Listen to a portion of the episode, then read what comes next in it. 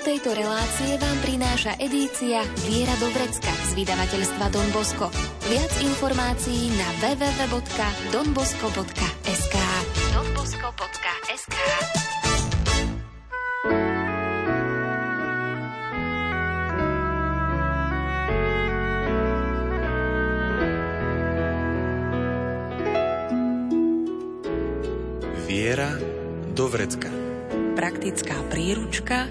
každého kresťana. Viera do vrecka. Boh pozýva každého jedného z nás do služby. Je na nás, či a ako odpovieme. Množstvo príkladov nachádzame vo Svetom písme a aj v Novom zákone, kde sú i také postavy, ktorým Ježiš nehovorí priamo poď za mnou, ale zohrávajú veľmi dôležitú úlohu. Napríklad farizej Šimon, mýtnik Zachej, Tabita či Aquila a jeho manželka Priscila. Aj o týchto postavách budeme dnes hovoriť so Salesiánom Donom Pavlom Grachom. Príjemné počúvanie vám želajú hudobná redaktorka Diana Rauchová, majster zvuku Marek Grimovci a moderátorka Andrea Čelková.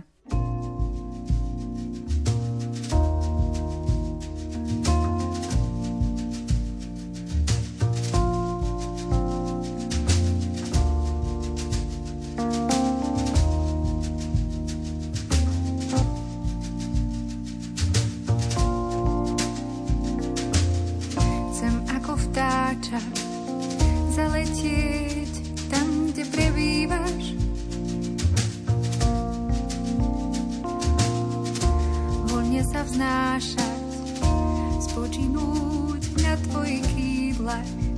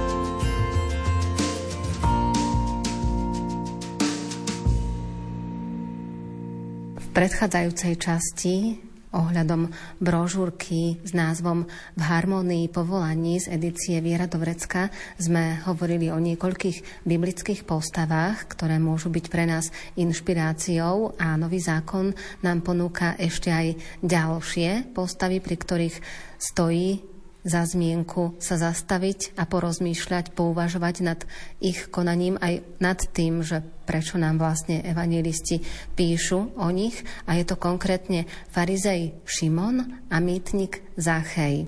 Keď sme v predchádzajúcej časti hovorili o tom povolaní Poď za mnou, ktoré sa týkalo učeníkov a potom sme spomínali aj Martu, Máriu a Lazára, ktorí nedostali takýto radikálny príkaz, ale boli Ježišovými priateľmi.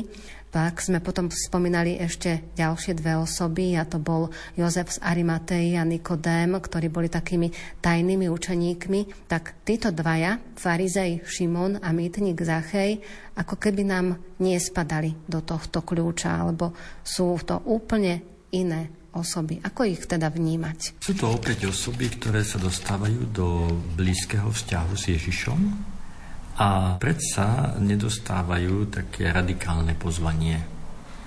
Možno zo strany toho farizeja Šimona je to len taká zaujímavosť, že Ježiš ho navštíví. Nenavštevujú sa ľudia, ktorí by neboli v priateľstve alebo že by boli nejako rozhádaní. Čiže istým spôsobom Ježiš zvážil, išiel na túto návštevu, zrejme ho aj poznal. Aj keď vidíme, že táto návšteva sa premení na takú veľkú katechézu o odpúšťaní, o láske, lebo tam prichádza tá žena, ktorá potom umýva Ježišovi nohy a tak ďalej. Evangelista Lukáš nám túto udalosť opisuje v 7. kapitole, 36. až 50. verši takto. Ktorý si farizej ho pozval, aby s ním jedol. On vošiel do farizejovho domu a sadol si k stolu. V meste bola istá žena, hriešnica – keď sa dozvedela, že je hosťom vo farizejovom dome, priniesla alabastrovú nádobu s voňavým olejom, s plačom pristúpila zo zadu k jeho nohám, začala mu slzami máčať nohy a utierala mu ich svojimi vlasmi, boskávala mu ich a natierala voňavým olejom. Keď to videl farizej, ktorý ho pozval, povedal si v duchu. Keby tento bol prorokom, vedel by kto, aká je to žena, čo sa ho dotýka, že je to hriešnica. Ježiš mu vravel. Šimon, mám ti niečo povedať. On odvetil, povedz učiteľe. Istý veriteľ mal dvoch dlžníkov. Jeden dlhoval 500 denárov, druhý 50. Keďže nemali skadiaľ dlžobu splatiť, odpustili ju obidvom. Ktorý z nich ho bude mať radšej? Šimon odpovedal, myslím, že ten, ktorému viac odpustil. On mu povedal, správne usudzuješ. Potom sa obrátil k žene a Šimonovi povedal, vidíš túto ženu? Vošiel som do tvojho domu a nedal si mi vodu na nohy. Ale ona slzami zmáčala moje nohy a svojimi vlasmi ich poutierala. Nepoboskal si ma, ale ona odvtedy, ako som vošiel, neprestala mi nohy boskávať. Hlavu si mi olejom nepomazal. Ona mi voňavým olejom nohy natrela. Preto ti hovorím, odpúšťajú sa jej mnohé hriechy, lebo veľmi miluje. Komu sa menej odpúšťa, menej miluje. A jej povedal, tvoje hriechy sú odpustené. Vtedy tí, čo s ním stolovali, začali si hovoriť, ktože je to, že aj hriechy odpúšťa. On však povedal žene, tvoja viera ťa zachránila, choď v pokoji. Tu by sme tak nejako videli, že Ježiš teda dáva takú určitú lekciu aj tomuto svojmu hostiteľovi. Lebo on vlastne opomenul všetky také povinnosti hostiteľa. Neponúkol mu vodu na umytie nôh, nepoboskal ho, nepomazal mu hlavu, keď k nemu prichádzal a tak ďalej. Čiže istým spôsobom nevieme, ako presne skončila táto návšteva, ale ona bola vlastne aj na podnet Šimona, lebo on ho pozval k sebe a Ježiš vlastne akoby zanechal u neho určitú výzvu, aby sa zamyslel nad sebou, aby videl, že láska je viacej a aby videl, že aj tej lásky on nemá až toľko. A to znamená, že vždy budú v kresťanstve aj ľudia, ktorí toho kňaza alebo to Božie posolstvo príjmu vždy tak na polovičku. A tam je vlastne tá úloha ich istým spôsobom nejak prijať toho Ježiša do svojej rodiny, aj keď možno takým biednejším spôsobom, slabším. A že tam to Božie slovo prichádza, pôsobí, aj keď tá rodina, alebo aj keď tí kresťania nežijú nejakým unikátnym životom, že majú si čo vyčítať, alebo majú čo objaviť v sebe, ale predsa Ježiš je ochotný prísť aj k ním. A to je tiež taká, by som povedal, jedna časť kresťanských lajkov, ktorí možno toľko nedostali, možno ešte budú musieť porozmýšľať, možno ešte budú musieť premeniť ten svoj život trošku by sme povedali, a zvážiť to, čo Ježiš u nich zanecháva, aby to naozaj začali podľa toho aj žiť. Nie sú zo sveta, ako ani ja nie som zo sveta. Posveď ich pravdou, Tvoje slovo je pravda. Ako si Ty mňa poslal na svet, aj ja som ich poslal do sveta, a pre nich sa ja sám posvecujem, aby boli aj oni posvetení v pravde. No neprosím len za nich, ale aj za tých, čo skrze ich slovo uveria vo mňa, aby všetci boli jedno, ako Ty, Otče, vo mne a ja v Tebe. Aby aj oni boli v nás jedno, aby svet uveril, že si ma Ty poslal. A slávu ktorú si Ty dal mne, ja som dal im, aby boli jedno, ako sme my jedno. Ja v nich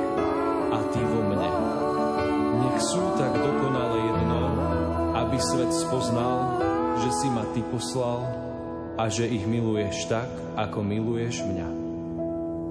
Tvoje meno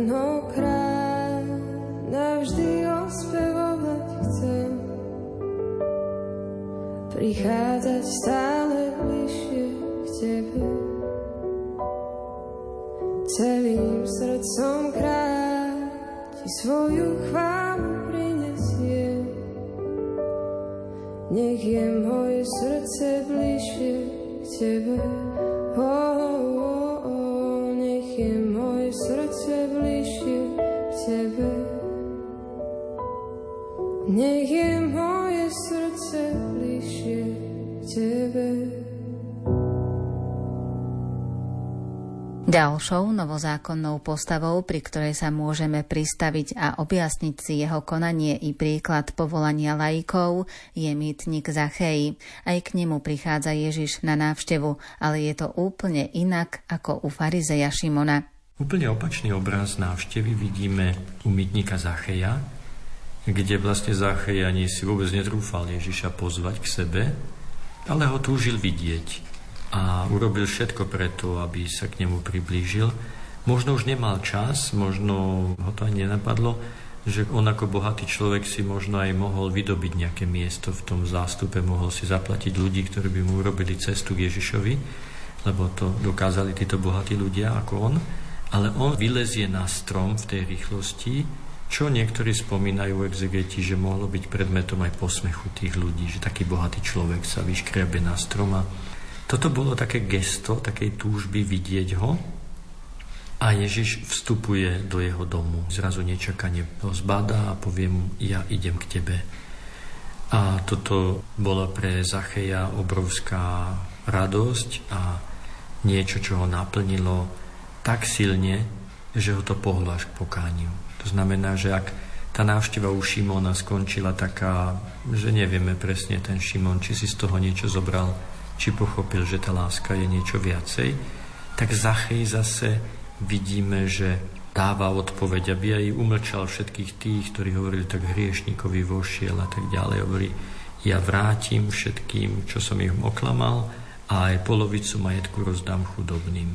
Tieto slova nachádzame v Lukášovom evaníliu 9. kapitole 8. verši. Pane, polovicu svojho majetku dám chudobným a ak som niekoho oklamal, vrátim štvornásobne. A Ježiš sa z toho teší. A tu je zaujímavý moment, taký ďalší, že teda Zachej a tým menej Šimon nedostali pozvanie nasledovať Krista. Ani Zachej, že by mal všetko opustiť, lebo my by sme možno mohli toho Zacheja povedať, že ho, tak dal polovicu majetku, polovicu si nechal a čo? Ježiš, prečo mu nepovedal, že rozdaj to naozaj všetko, tak ako to žiadal od iných. Ježiš nežiada, alebo Boh nežiada od každého to isté. Že nie každé povolanie je také ako podľa nejakej šablóny, lebo určite Ježišova predstava nebola, že všetci sa všetkého zrieknú. Ako by vyzeral svet, keby sa všetci všetkého zriekli.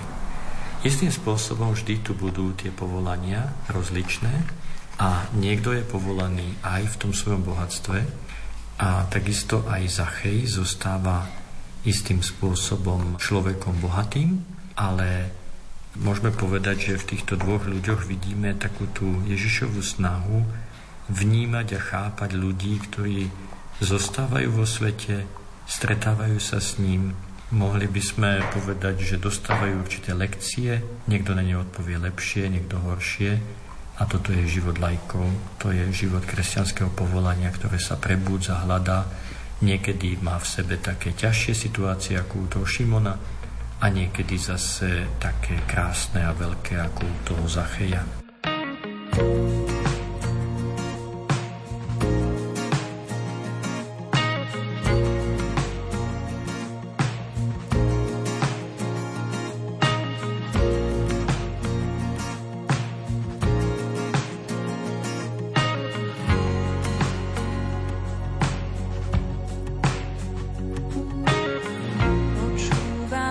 Však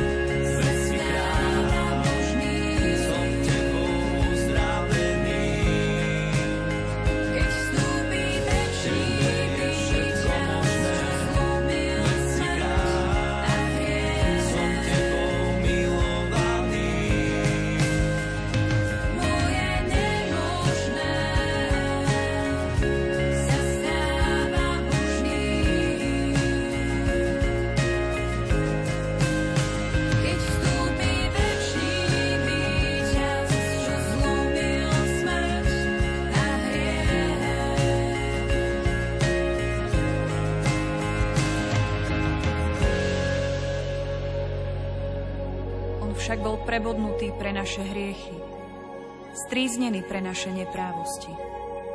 Na ňom je trest za naše blaho a jeho ranami sme uzdravení. Hoci ani Šimon a ani Zachej nedostali pozvanie všetko opustiť a nasledovať Krista, sú pre nás príkladmi laického povolania. Keď budeme uvažovať nad povolaniami laikov v cirkvi, nesmieme zabúdať ani na tých, ktorých povolaním nebude vyprodukovať z jednej míny 10 mín, ako to opisuje evangelista Lukáš v 19. kapitole 11. až 27. verši. Tým, čo to počuli, pridal ešte podobenstvo, lebo bol blízko Jeruzalema a oni si mysleli, že sa už zjaví Božie kráľovstvo. A tak povedal. Istý človek vznešeného pôvodu odchádzal do ďalekej krajiny prevziať kráľovstvo a potom sa mal vrátiť. Zavolal si svojich desiatich sluhov, dal im desať mín a povedal im Obchodujte, kým sa nevrátim. Ale jeho občania ho nenávideli a vyslali za ním posolstvo s odkazom Nechceme, aby tento nad nami kráľoval. Keď sa po prevzatí kráľovstva vrátil, dal si zavolať sluhov, ktorým dal peniaze, aby zistil, koľko kto získal. Prišiel prvý a vravel, pane, tvoja mína získala 10 mín. On mu povedal, správne, dobrý sluha, pretože si bol verný v maličkosti, maj moc nad desiatimi mestami. Prišiel druhý a vravel, pane, tvoja mína vyniesla 5 mín. Aj tomu to povedal, ty maj moc nad piatimi mestami. Iný prišiel a hovoril, Pane, hľad tvoja mína. Mal som ju uloženú v šatke. Bal som sa ťa, lebo si prísny človek. Berieš, čo si si neuložil, až než, čo si nezasial. On mu povedal, zlý sluha, podľa tvojich vlastných slov ťa súdime. Vedel si, že som prísny človek, že beriem, čo som si neuložil, až nem, čo som nezasial. Prečo si teda nedal moje peniaze peňazomencom a ja by som si ich bol po návrate vybral aj s úrokmi? A tým, čo tam stáli, povedal – Vezmite mu mínu a dajte ju tomu, čo má 10 mín. Oni mu vraveli, pane, veď má 10 mín. Hovorím vám, každému, kto má, ešte sa pridá, ale kto nemá, tomu sa vezme aj to, čo má. A mojich nepriateľov, čo nechceli, aby som nad nimi kráľoval, privedte sem a pobite ich predo mnou. Treba si uvedomiť, že Ježiš zasieva, hovorí, ponúka, ale tak ako vo svojom podobenstve hovorí, že v tom podobenstve o mínach, ktoré spomína Lukáš, že každý dostane jednu mínu. Niekto z tej míny spraví 10, niekto 5 a niekto, niekto možno iba nejaké percentičko. A toto je tiež taký pohľad na lajkov, že laické povolanie je tak rôznorodé a dary, ktoré sú v ľuďoch, sú tak rôzne. Niekto dostal viac, niekto menej, ale niekto je schopný vyprodukovať viac a niekto menej. Ale Boh chce aj toho snaživca posledného, ktorý možno zostane ako ten Šimon, taký bez rečí, bez všetkého, bez odpovede, ale možno, že predsa ten Šimon aspoň to percento spravil. A že keď hovoríme o tých laických povolaniach, musíme si uvedomiť, že nie každý laik bude skvost a nie každý laik bude, tak ako aj medzi kňazmi teda samozrejme, alebo aj reholníkmi, ale že nie každý rovnako rozmnoží tú jednu mínu. A toto nás teda upozorňuje tieto dve postavy na to, aby sme vedeli sa tešiť s tými, keď nastane tá veľká zmena, lebo takých krásnych lajkov nájdeme, ale aby sme aj vedeli, že Boh sa dáva a prichádza aj k tým ľuďom, ktorí ešte potrebujú počuť, povzbudiť, sa potrebujú pohnúť, pochopiť, čo je to láska, pochopiť, že spravili aj zlé, že neprijali Ježiša ešte tak, ako mali ho prijať, ale za to sa Ježiš na nich nehnevá, ale zasieva aj do nich. Preto aj do laických povolaní je treba zasievať, navštevovať ľudí a tešiť sa z toho, že môžeme tam niečo nechať, aby sa v tej rodine alebo v tých lajkoch niečo pohlo a išlo dopredu. Keď sa na to pozrieme tými našimi ľudskými očami, tak samozrejme to všetko v nás môže vzbudzovať závisť, že práve títo dvaja, Zachej a Šimon, dostávajú takisto pozvanie byť v tom Božom kráľovstve a nároky nám sa nemusia zdať také veľké ako na učeníkov napríklad, od ktorých sa žiada radikálne opustenie všetkého, alebo aj na tých, ktorých sme spomínali v predchádzajúcej časti, na tej Marte, Mári a Lazarovi, ktorí sa stali dôvernými priateľmi. To nie sú také silné výzvy u Šimona a Zacheja. Hej, ale to je také trošku ľudské rozmýšľanie, pretože tak ako sme rôzni, ako rôzne reagujeme, každý si tak môže v živote naozaj podľa mňa nájsť to a dostať silu na to, čo od neho Pán Boh žiada. Ja možno len taký príklad by som uviedol z môjho života. Som na vysokej škole, ešte keď som študoval ešte za komunistov na ekonomickej, tak som mal jednu spolužiačku, ktorá ma navštívila, keď som z okolností býval v Turíne. A 6 rokov som tam pôsobil No a ona tam prišla na nejakú púť a tak a hovorí, jej, a ty si už bol aj tam, aj tam, aj všeli, čo si prešiel v živote. A ja som stále v tom mojom dome, jak som skončila vysokú školu, tak žijem stále na jednom mieste. No ja si pamätám, že asi rok, dva predtým som niekedy tak išiel, cestoval, videl som také rodinné domy a som si hovoril, že hm, keby som aj ja niekedy mal taký svoj dom, kde by som akože mohol bývať a ja bývam 5 rokov tu, 6 rokov tam, 4 roky tam, tak to sú dva modely života a väčšinou to tak býva, že každému chýba to, čo nemá. A preto si myslím, že aj tú otázku, alebo ten námet, čo ste povedali, že naozaj to Pán Boh vie, že komu čo dáva. Že prečo od niekoho žiada viac, od niekoho menej. Že je to krásne, keď niekto žije v rodine a má viac detí a niekto zase žije v čistote a venuje sa veciam Božieho kráľovstva. Ale že ak je to naozaj Božie povolanie, každý práve v tom svojom postavení v tom svojom povolaní dokáže nájsť to svoje šťastie, ale aj tú svoju svetosť. Som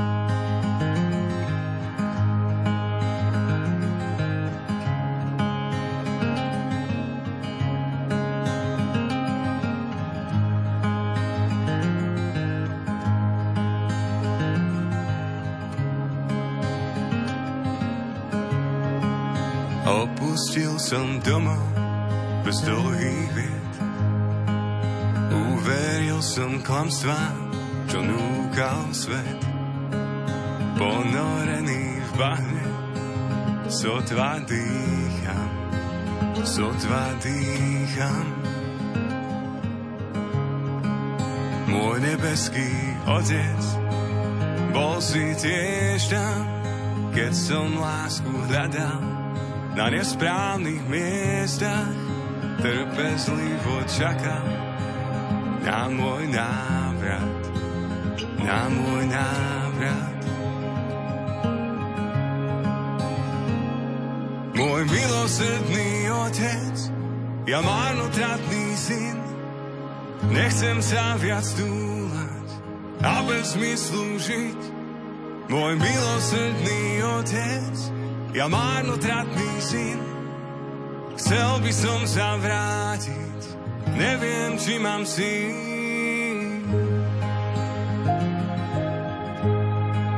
Najvzácnejší poklad, tichý hlas, maličkým a biedným sa dávaš nás. Dáš mi ešte šancu, k tebe kráčam, k tebe kráčam. Bol som ešte v diaľke, ty ma vítaš, ústretý mi bežíš a objímaš, naše slzy liečia moje vnútro,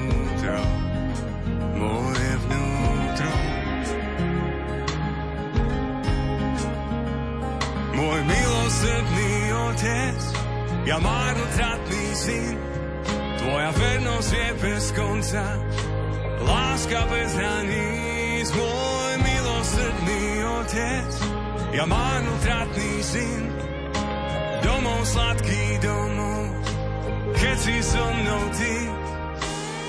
Bol som mŕtvý, teraz žijem, stratený nájdený,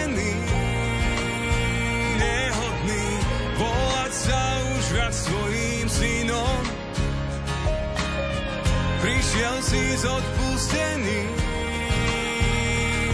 môj milosrdný otec, ja marnotratný syn. Tvoja vernosť je bez konca, láska bez hraníc, môj milosrdný otec, ja marnotratný syn. Domov sladký domov, keď si so mnou ty, môj milosrdný otec. Ja marnotratný syn, chcel by som sa vrátiť,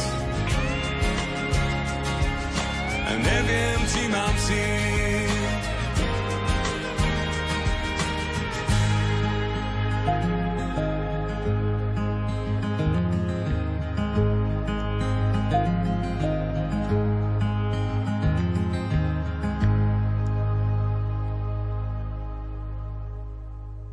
Budeme pokračovať ďalej v Novom zákone, tak v skutkoch apoštolov potom môžeme nájsť ďalšie postavy, v ktorých môžeme vidieť tiež takú akúsi predzvesť typológie toho laického povolania, ktoré nám môžu byť ďalej vzorom alebo príkladom. Máme tu ešte také tri postavy, jednu ženu, Tabitu, alebo Dorkas zo skutkov apoštolských a to tiež zo skutkov ešte máme tu aj Akvilu, a jeho manželku Priscilu. Toto sú postavy, ktoré nám tiež tak trošku z tej dimenzie laického povolania niečo hovoria. Tabita je žena, ktorá vynikala dobrými skutkami a almužnou, ale Duch Svety nám dal teda cez Lukáša zapísať takú zaujímavosť, že keď teda všetci plakali nad ňou a zavolali Petra, žialili a tak, že nám bude strašne chýbať, tak text hovorí takú zaujímavú drobnosť, že keď prišiel, zaviedli ho do hornej siene, obstúpili ho s pláčom všetky vdovy a ukazovali mu sukne a šaty, čo im robila Dorkas, kým bola medzi nimi. A toto ukazovali mu sukne a šaty, že také bežné veci, ženské veci by sme povedali, a predsa majú miesto v písme. Že tá hodnota tej ženy tá jej láska bola vtelená do toho, že šila, do toho, že vedela obdarovať iných a že robila pekné veci. To nejde o nejaké rozmary alebo módu. Išlo o to, že naozaj tá láska lajka sa vteluje do konkrétnych vecí. Do toho, ako žena napečie, do toho, ako muž vie niečo zostrojiť, niečo vie postaviť, niečo vie zabezpečiť technicky a tak ďalej a z toho majú všetci radosť. A tuto tak vidíme, že to laické povolanie má preniknúť láskou tie konkrétne veci, ktoré sa zdajú také pozemské a svetské a predsa môžu byť premenené na niečo veľké a krásne. A v tomto je tá stať taká pekná, že nám tak dáva zacítiť, že už písmo nám hovorí, že to, že robíte krásne veci, že môžete niekoho potešiť, že môžete niečo spraviť pre druhého, nie je taká zanedbateľná vec. A miesto lajkov v cirkvi je práve tu, aby vedeli aj také konkrétne hmotné veci robiť, z ktorých sa môžeme všetci tešiť. A ten príklad manželov Aquila a Priscily, v čom môže byť pre nás vzorom? Títo dvaja nám naozaj zostávajú takí aktuálni aj v dnešnom svete. Skôr by sme ich mohli tak naznačiť alebo považovať skôr za takých podnikateľov, možno dnešného typu, lebo sú to ľudia, ktorí vyrábajú stany a takisto hovorí nám skutky, že aj Pavol mal takéto remeslo, oni ho zamestnali, to znamená, že sa im asi aj darilo, predávali, žili, ale na druhej strane sú to ľudia, ktorí okrem svojej profesionálnej práce sú vzdelaní aj v písme. A toto nám dáva taký rozmer lajka, ktorý na jednej strane má byť človekom profesionality, na druhej strane by mal byť aj niekto, kto sa zaujíma o Božie veci, o Božie slovo a že vie aj formovať iných ľudí. A to je tiež taký ďalší veľký krok po koncile, že formácia v cirkvi alebo vzdelávanie v cirkvi nemusí závisieť len od kňazov, ale že tento dar môžu v sebe nájsť aj lajci.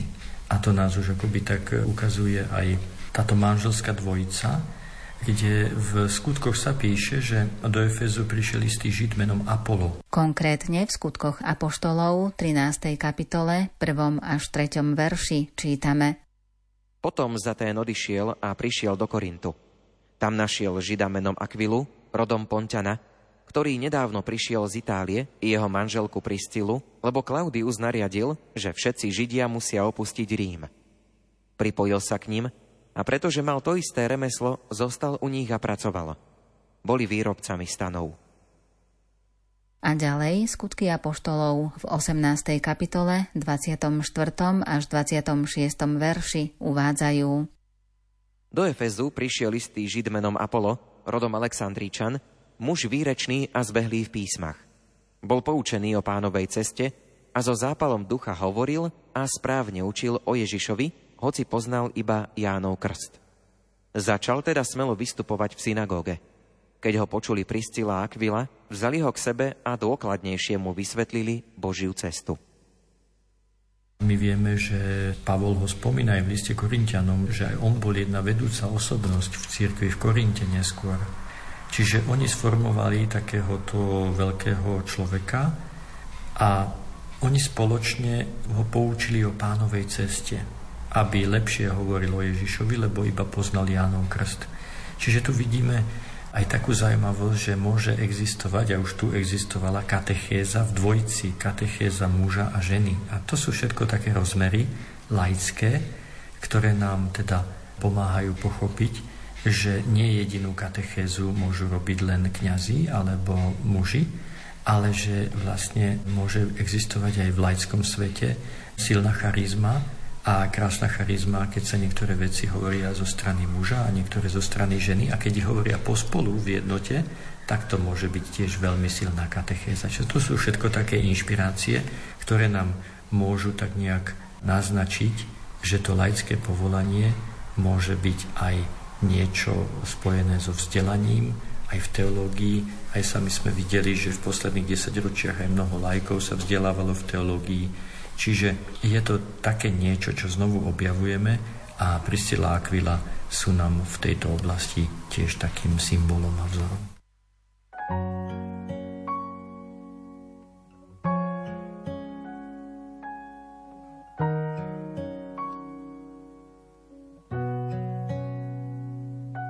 Som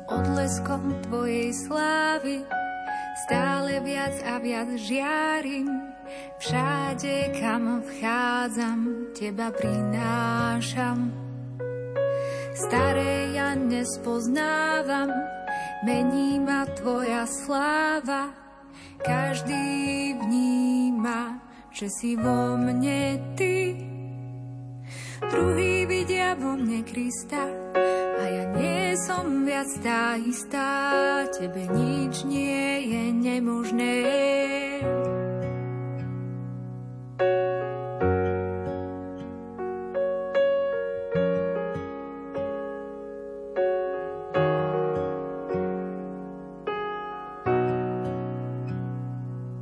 Tebe nič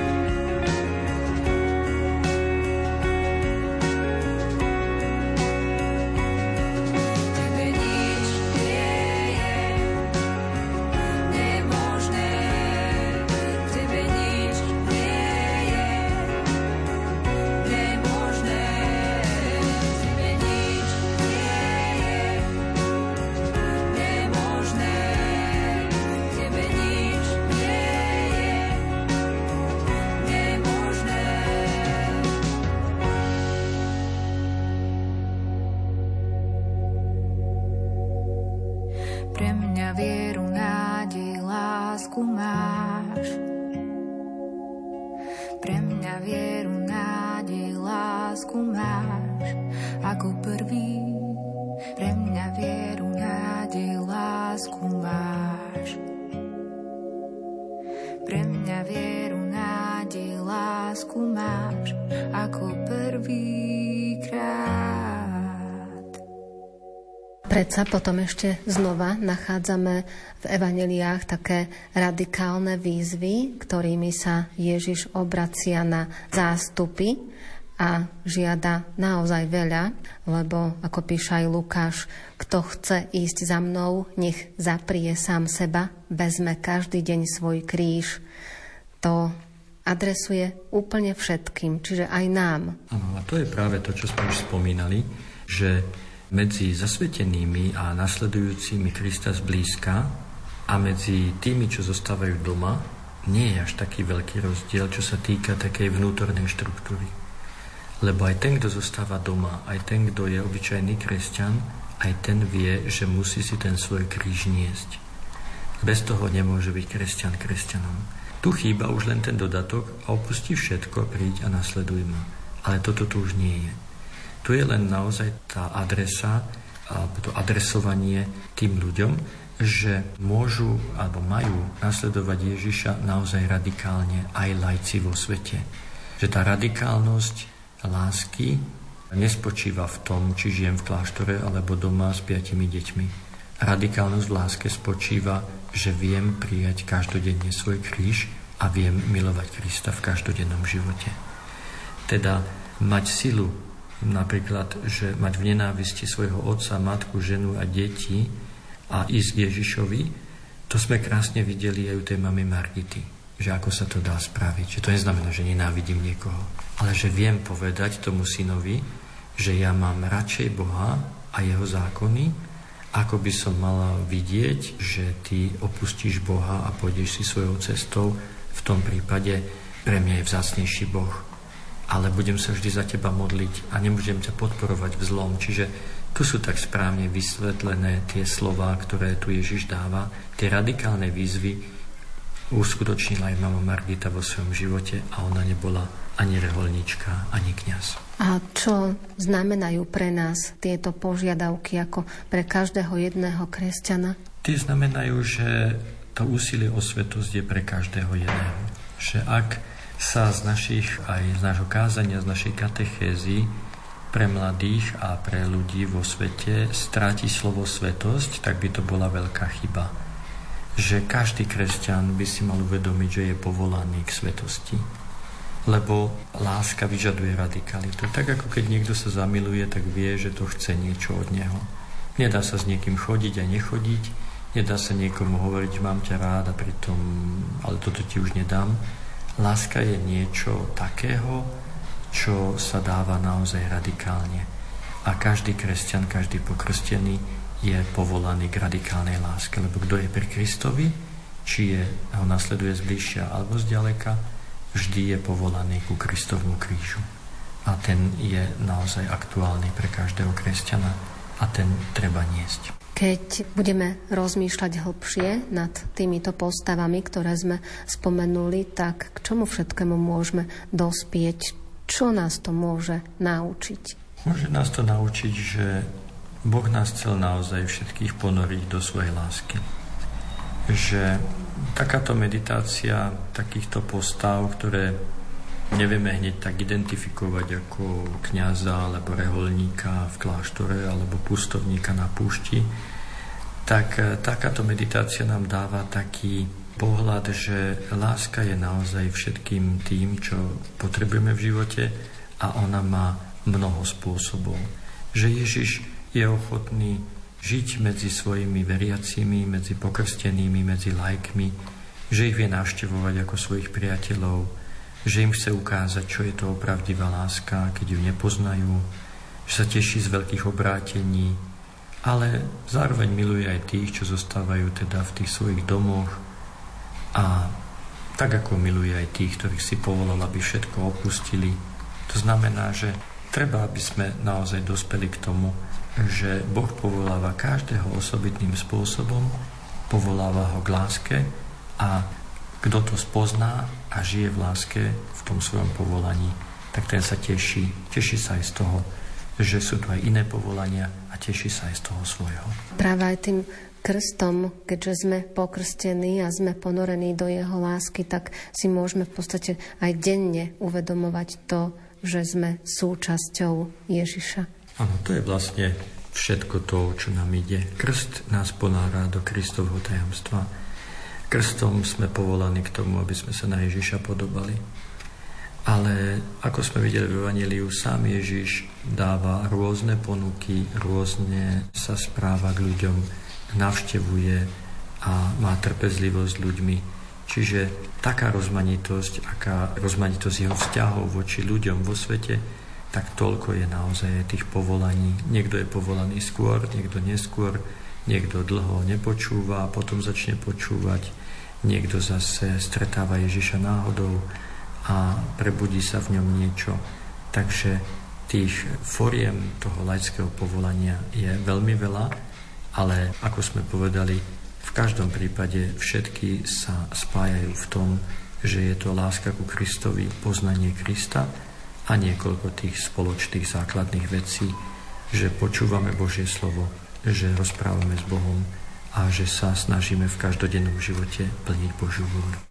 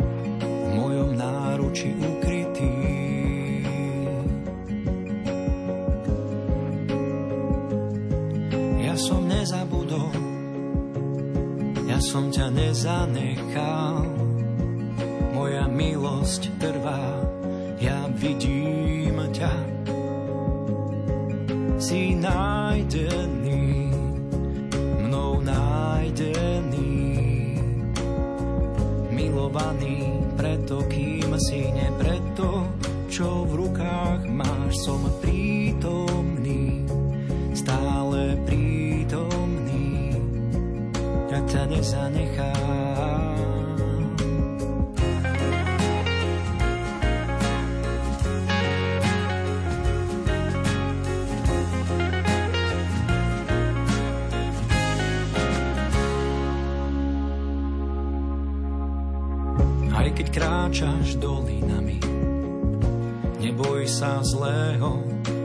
som väčší ako ten, čo vládne v tomto svete. Mňa nájdeš v svojich hlbinách.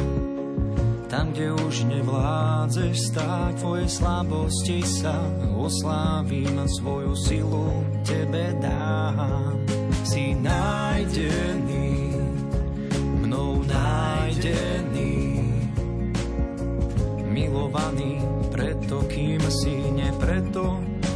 sám zvládaš, som prítomný, stále prítomný. Ja ťa nezanechám.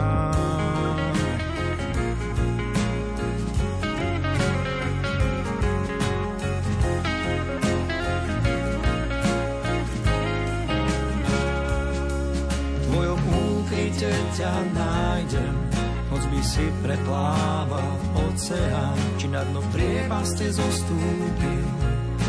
Ja budem tam, tak odovzdaj mi všetko, nedôveru, hnev aj strach, som tu, syn môj. Ja ťa držím na rukách.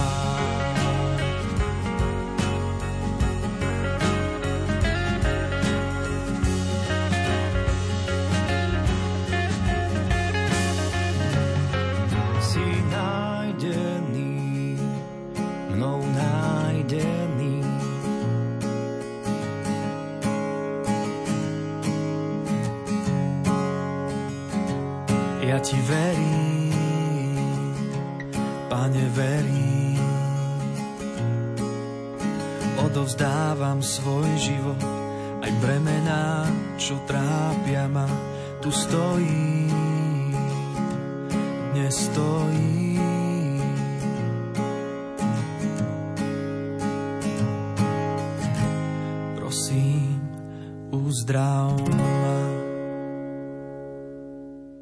pozoruhodné príklady laického povolania, ktoré nachádzame v Novom zákone, sme sa dnes zamerali so Salesiánom Donom Pavlom Grachom.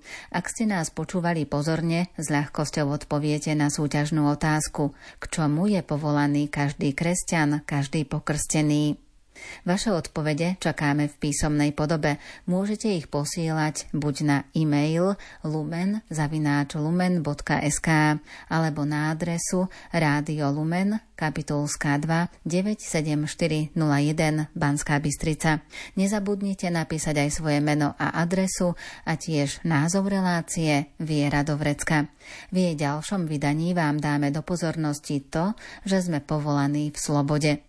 Na príprave dnešného vydania sa podielali Diana Rauchová, Ondrej Rosík, Marek Grimovci a Andrea Čelková. Do počutia. Tému tejto relácie nájdete v edícii Viera do vrecka z vydavateľstva Don Bosco. Viac informácií na www.donbosco.sk donbosco.sk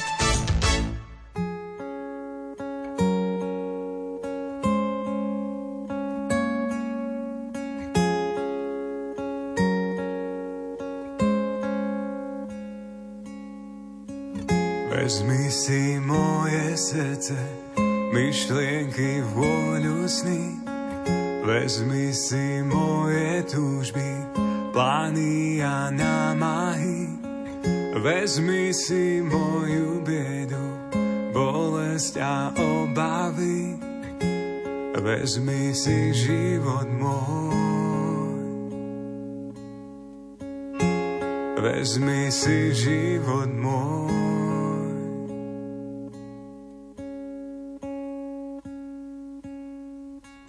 Všetko, čo mám, ti dám. Všetko, čo mám, ti dám. Všetko, čo mám, ti dám. Všetko, čo mám, ti dám.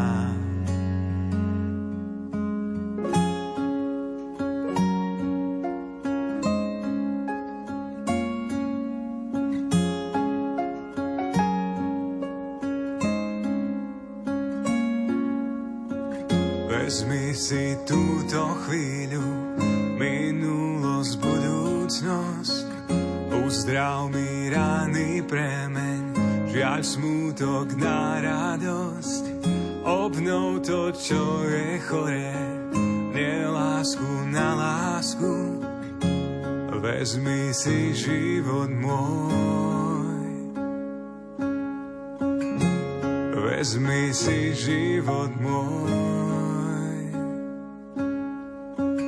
Všetko, čo mám, ti dám. Všetko, čo mám, ti dám. Všetko, čo mám, ti dám. Všetko, čo mám, ti dám. Všetko, čo mám, ti dám. všetko, čo mám, ti dám. Všetko, čo mám, ti dám. Všetko, čo mám, ti dám.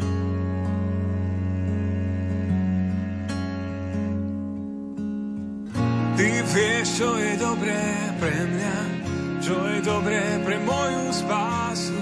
Nech sa mi stane podľa Tvojho slova, príjmam dnes Tvoju lásku. Ty vieš, čo je dobré pre mňa, čo je dobré pre moju spásu.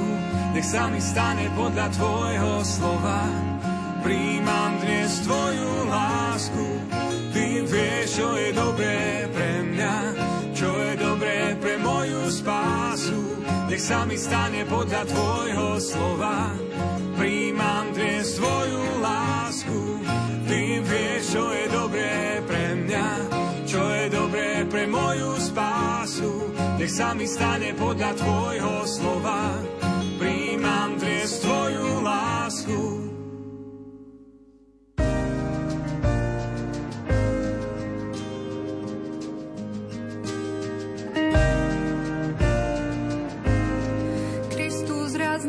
každý vošiel do svetine.